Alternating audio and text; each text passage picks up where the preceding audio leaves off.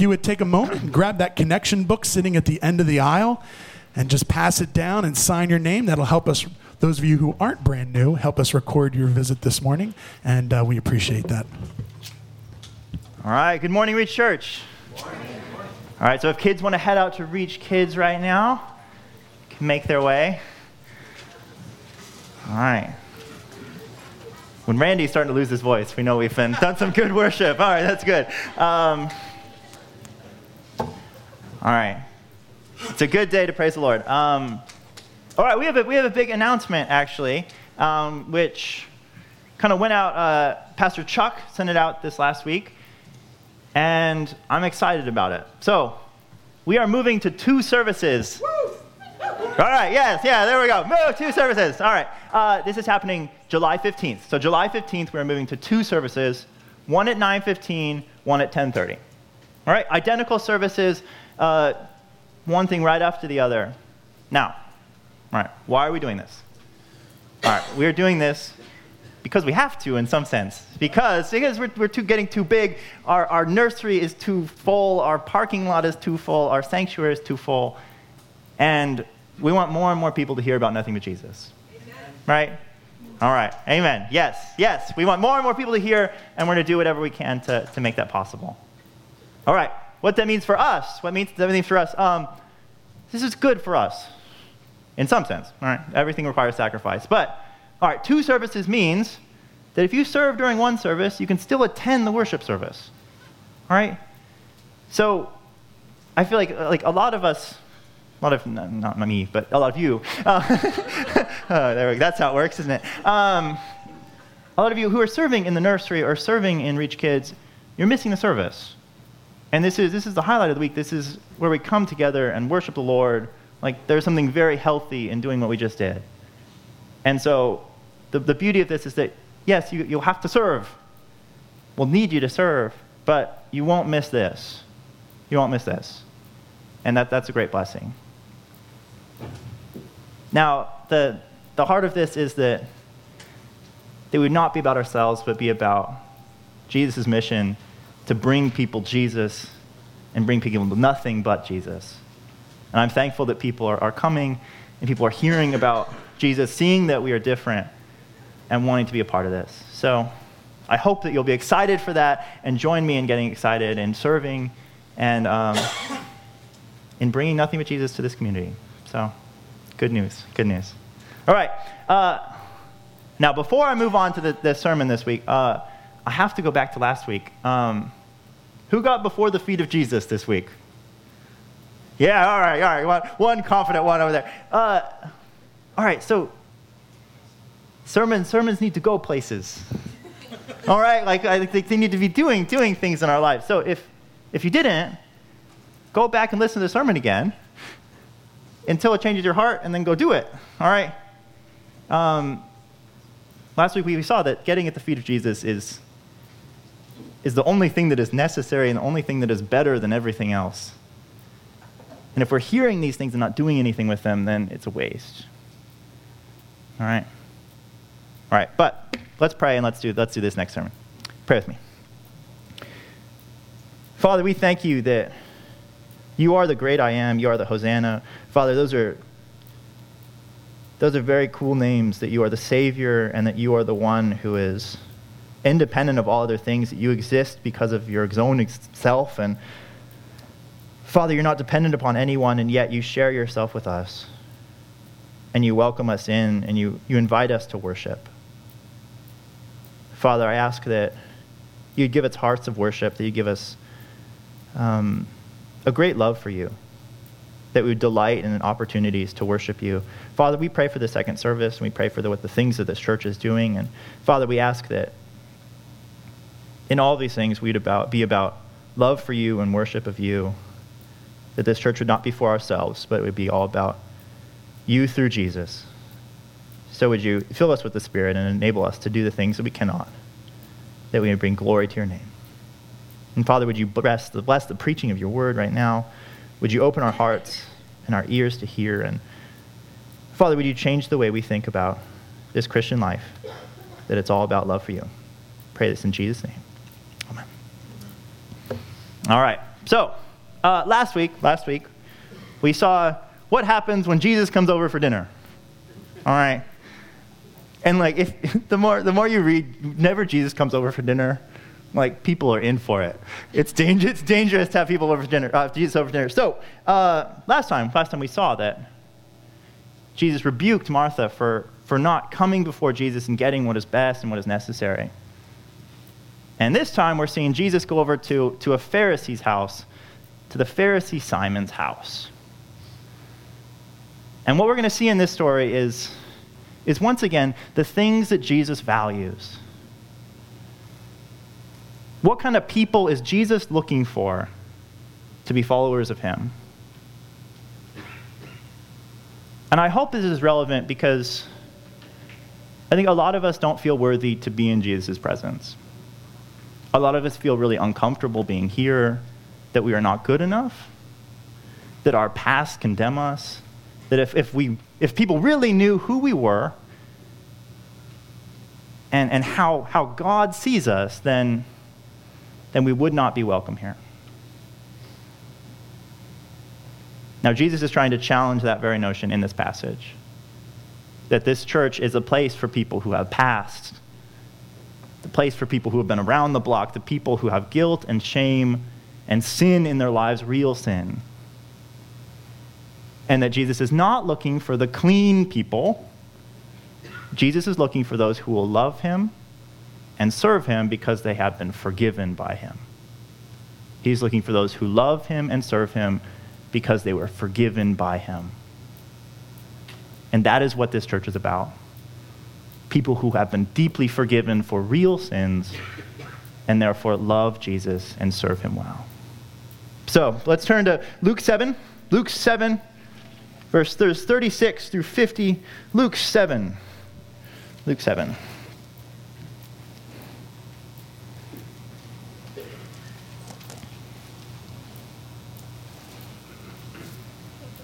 Luke 7, 36 through 50. Read with me. Still wrestling? All right, let's do it. One of the Pharisees asked him, Jesus, to eat with him, and he went into the Pharisee's house and took his place at the table. And behold, a woman of the city, who was a sinner, when she learned that he had reclined at the table in the Pharisee's house, brought an alabaster flask of ointment, and standing behind him at his feet, weeping, she began to wet his feet with her tears and wiped them with the hair of her head and kissed his feet and anointed them with the ointment. Then, when the Pharisee who had invited him saw this, he said to himself, If this man were a prophet, he would have known who and what sort of woman this is who is touching him, for she is a sinner. And Jesus answering said to him, Simon, I have something to say to you. And he answered, Say it, teacher. A certain money lender had two debtors. One owed 500 denarii and the other 50. When they could not pay, he canceled the debt of both. Now, which of them will love him more? Simon answered, The one, I suppose, for whom he canceled the larger debt. And he said to him, You have judged rightly. Then turning toward the woman, he said to Simon, Do you see this woman? I entered your house. You gave me no water for my feet, but she has wet my feet with her tears and wiped them with her hair. You gave me no kiss, but from the time I came in, she has not ceased to kiss my feet.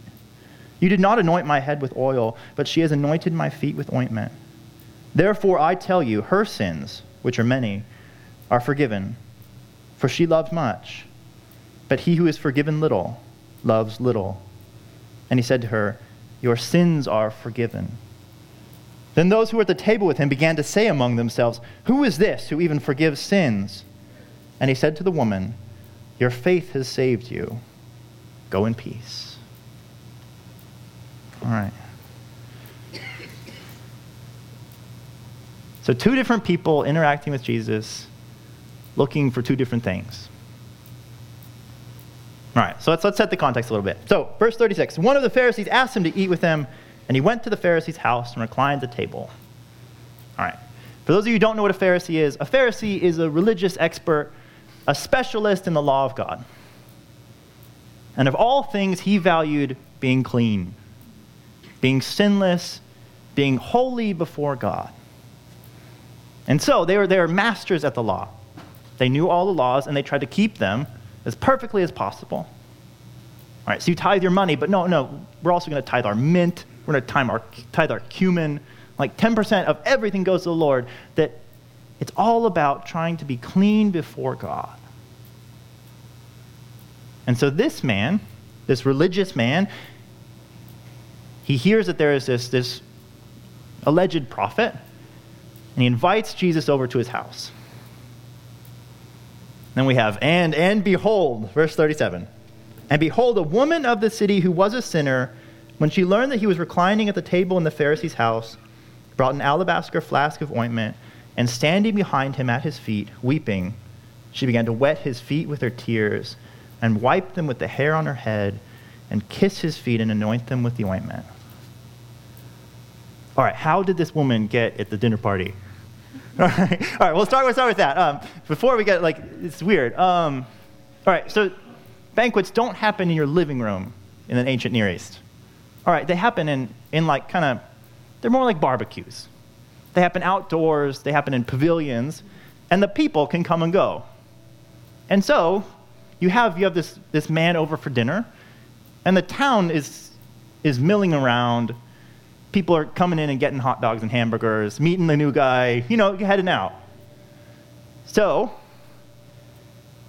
you're at your barbecue hosting this religious fancy guy, and who comes in but this lady in five inch stilettos and fishnets and, and comes walking up to your barbecue and she starts crying at the feet of the, the honored guest, wiping his feet with her hair, kissing his feet, and pouring perfume all over him. All right. How do you react to this woman doing this at your barbecue? That's, what, that's what's happening here. Now, this is pretty awkward. And we wonder okay, what did Jesus do? What did Jesus do? Apparently, he did nothing. He does nothing. He accepts it, he, he takes it. And in response to this, this Pharisee, Simon, he makes, he makes some conclusions. All right, so this is an interesting passage. So, so Simon, is, Simon is a logical guy. And so he, he draws out the logic of what must be happening here.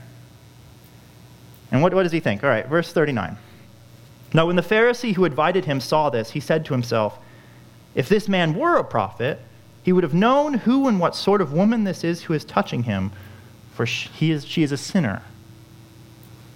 All right, sinner is code for, for lady of the night, for those who don't, aren't realizing this. That's what the fish nets meant. Um, catching everyone up. Um, all right, so, so Jesus isn't reacting. And what does Simon assume? Simon assumes, oh, he must not know what sort of woman this is. He must not know, because if he did know, what would he do? He would pull away. That a real man of God would, would run from this woman and would, would shrink back, would despise this woman, and protect himself from her. All right, that's the logic. And so, because Jesus does not shrink back, she, he takes it back and he says, We must not know who this woman is. Therefore, he must not be a prophet. All right, logical conclusions. All right, what's the problem though? He's assumed that at the, at the bottom and core of the law is being clean and is protecting yourself from sin and protecting yourself from defilement, protecting yourself from sinners. And that's at the core of what, what religious people believe. And the sad thing is that that's often how, how the church seems. That here, as the church, we are trying to protect ourselves and remain clean from the defilement of the world. And so we, I, many of you have probably experienced that. Have you ever been kind of outcast because you're not, you're not clean enough, you're not good enough? If you haven't been like that, that you're, the rare few who could be a Pharisee, but for most of us, we've been there. That we have not been good enough. And unfortunately, the assumption is that if religious people who follow this God shrink back and avoid and are too clean to get near us, then, then maybe, maybe God is the same way. That maybe God is too holy and too perfect to be touched by a sinner. That maybe this place is such a holy place that I don't qualify to come here. Or at least if I do, I need to hide myself. Because otherwise, the Pharisees and this holy God will get me. All right. That's the reasoning. That's the reasoning.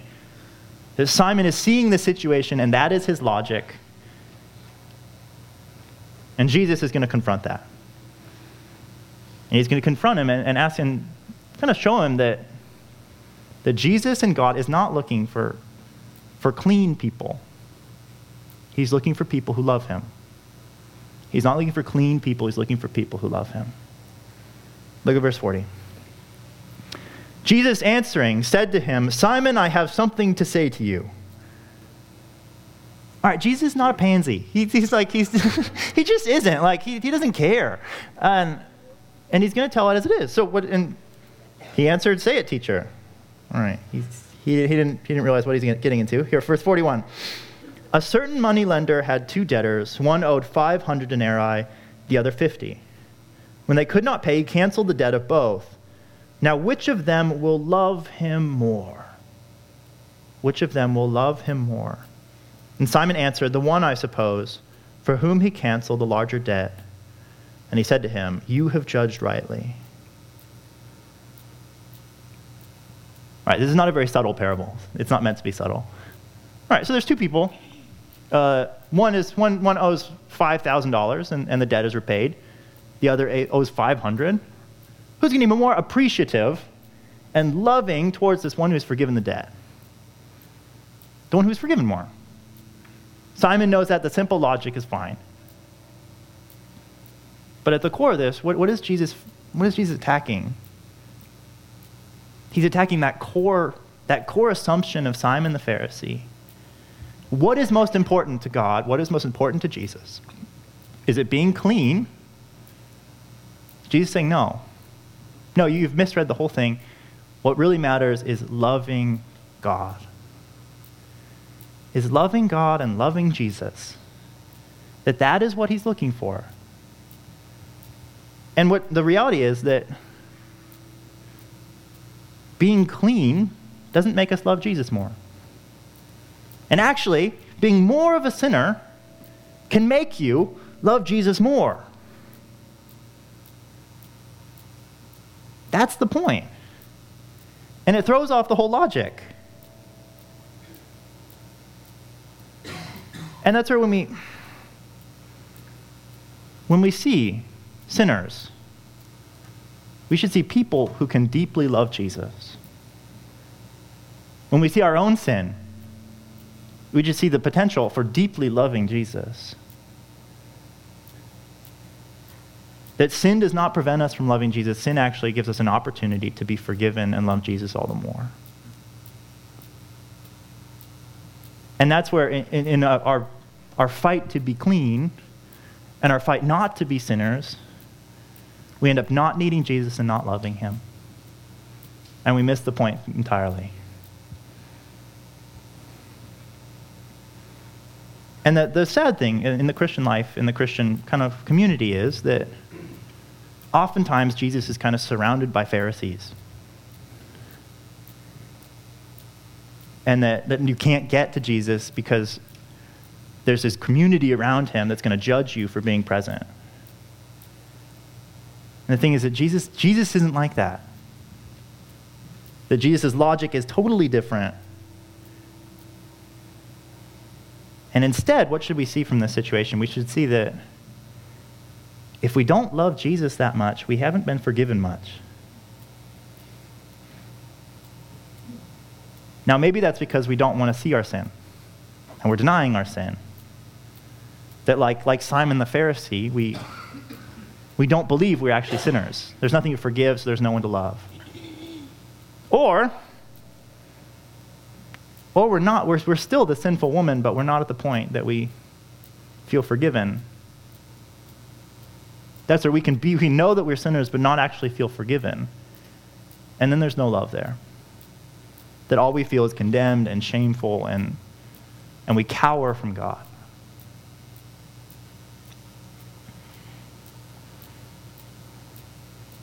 The reality is that if, if you are a real sinner with real sins, you have potential to love Jesus. And this is the community for you. This is a community not about being clean, it's about loving Jesus. And sin will not prevent you from loving Jesus, it will enable you to love Jesus more. And so when we're, when we're out there looking for potential Christians, we should not be like, oh, well, like, let's look for like the squeaky cleanest people we can find no, we're looking for sinners, for sinners who will love Jesus. And when people come through those doors, we are looking for sinners who will love Jesus. That sinners who will need a Savior, who need forgiveness, and will love Him as a result. The priority of the Christian life is loving Jesus, not being clean. All right. So that's the value of Jesus. And now Jesus is going to read the situation. So Simon read the situation and drew out his logic of what was going on here. And now Jesus is going to draw out the logic. What is actually going on here? And he's going to deduce that this woman, this woman is serving him. She must love him. She must be forgiven by him. And she must have faith.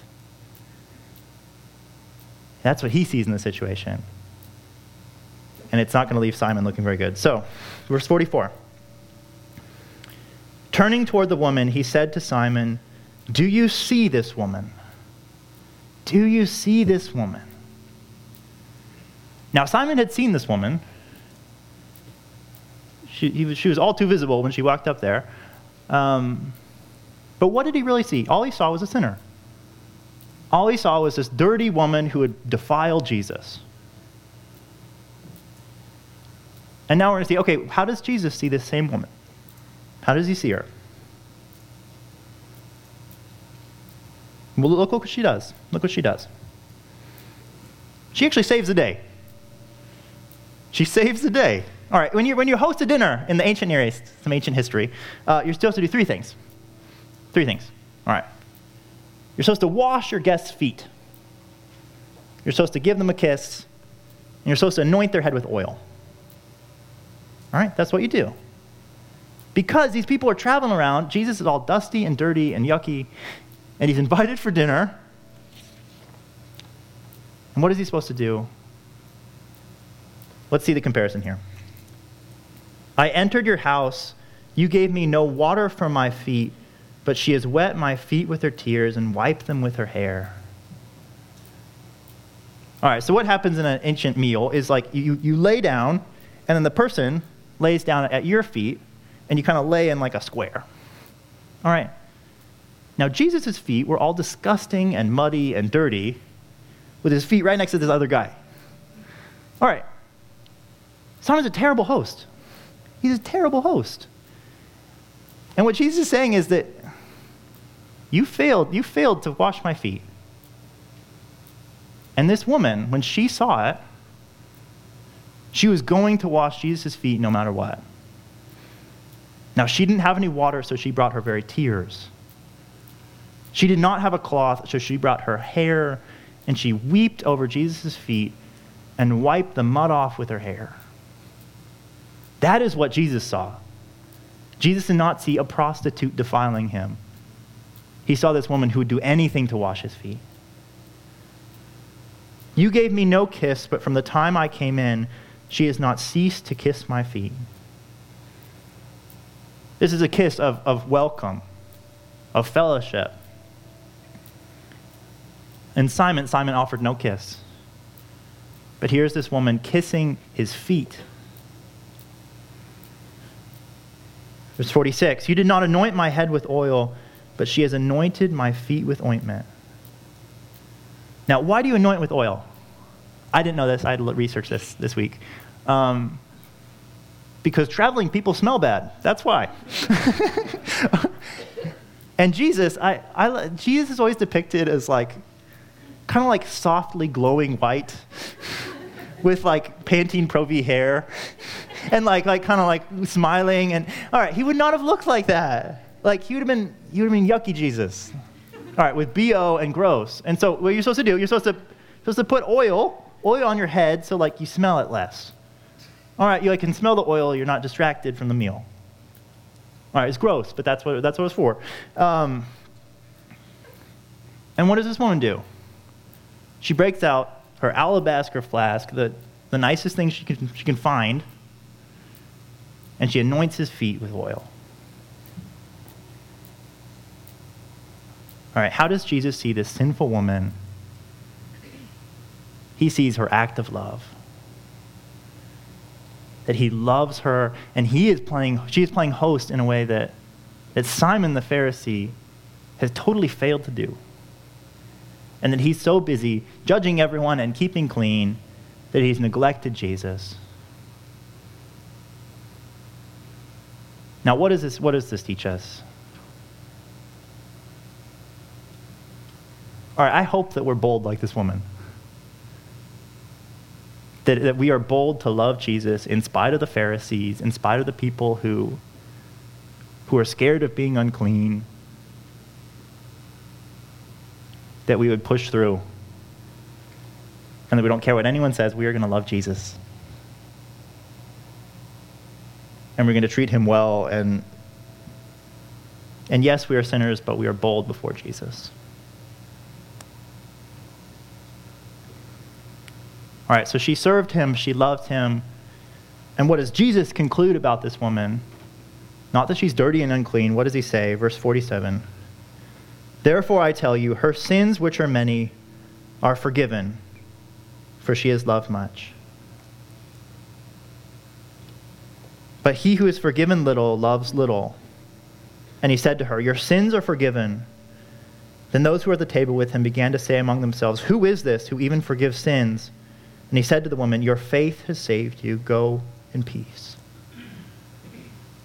All right, so Jesus is, is drawing the logic out, and he's saying, Service is love, which is forgiveness. And behind all that forgiveness is faith. Now, we've been talking about in Romans that it is faith alone, faith alone, faith alone. Now, don't for a second think that, that Jesus forgives her because she loved him or because she served him. No, she is forgiven because of her faith. And because her faith tells her that Jesus can forgive her sins, she loves and she serves. That's the only way it happens. And that's where Simon, Simon's all concerned, like, I just need to, I just need to be clean. I just need to do my best and serve God when he has no grounding for it. There's no real faith there's no forgiveness, and there's nothing to love Jesus. There's no reason to do it. But here's this woman. And what, what does she believe? What does she believe? She believes that Jesus will, will wash her clean. And we know that when Jesus, Jesus washes us clean, it's not by his tears and his hair, it's by his very blood. That the blood of Jesus washes away our sins. That's what this woman was believing. And when she was kissing his feet, she understood that, that this was the holy kiss of God. That Jesus, by his death and resurrection, he was welcoming us. And he's kissing us as friends, as family, and of, as brides of Christ.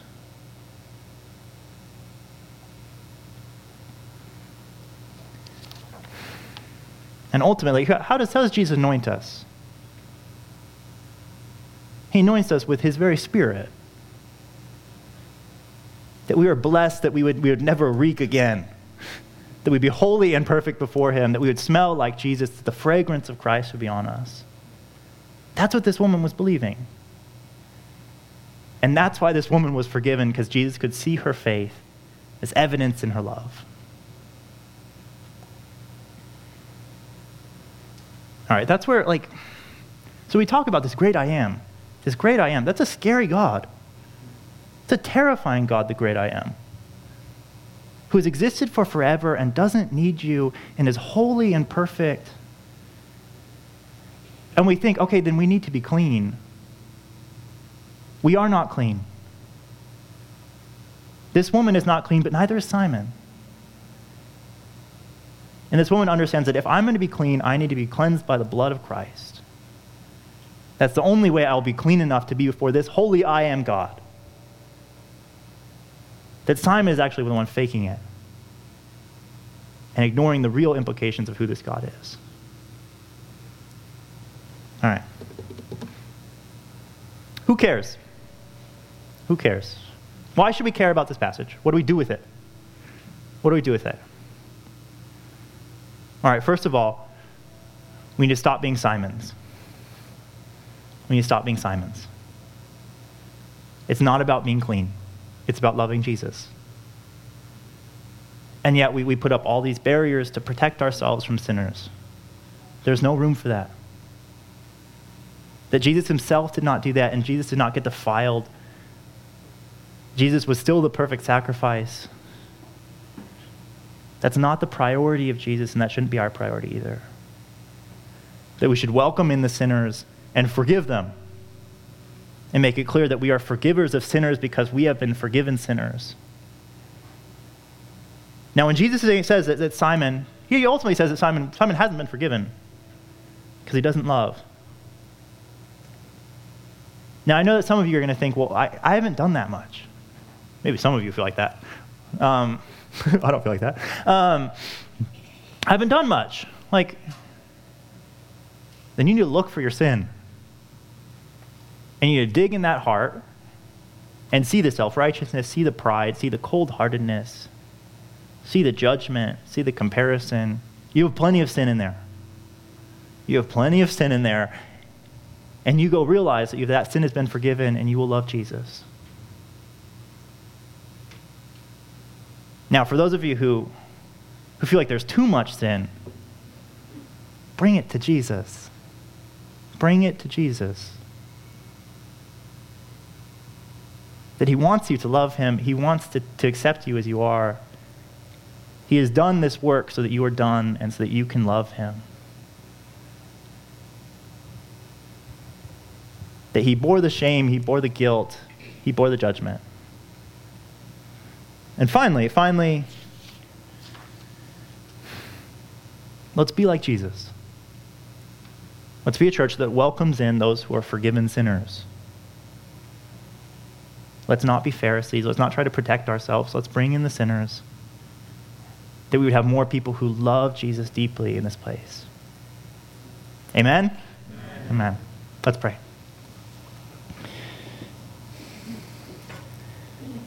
Father, we thank you that in your holiness, in your justice, in your righteousness, you, you saw us sinners and you invited us to, to love you.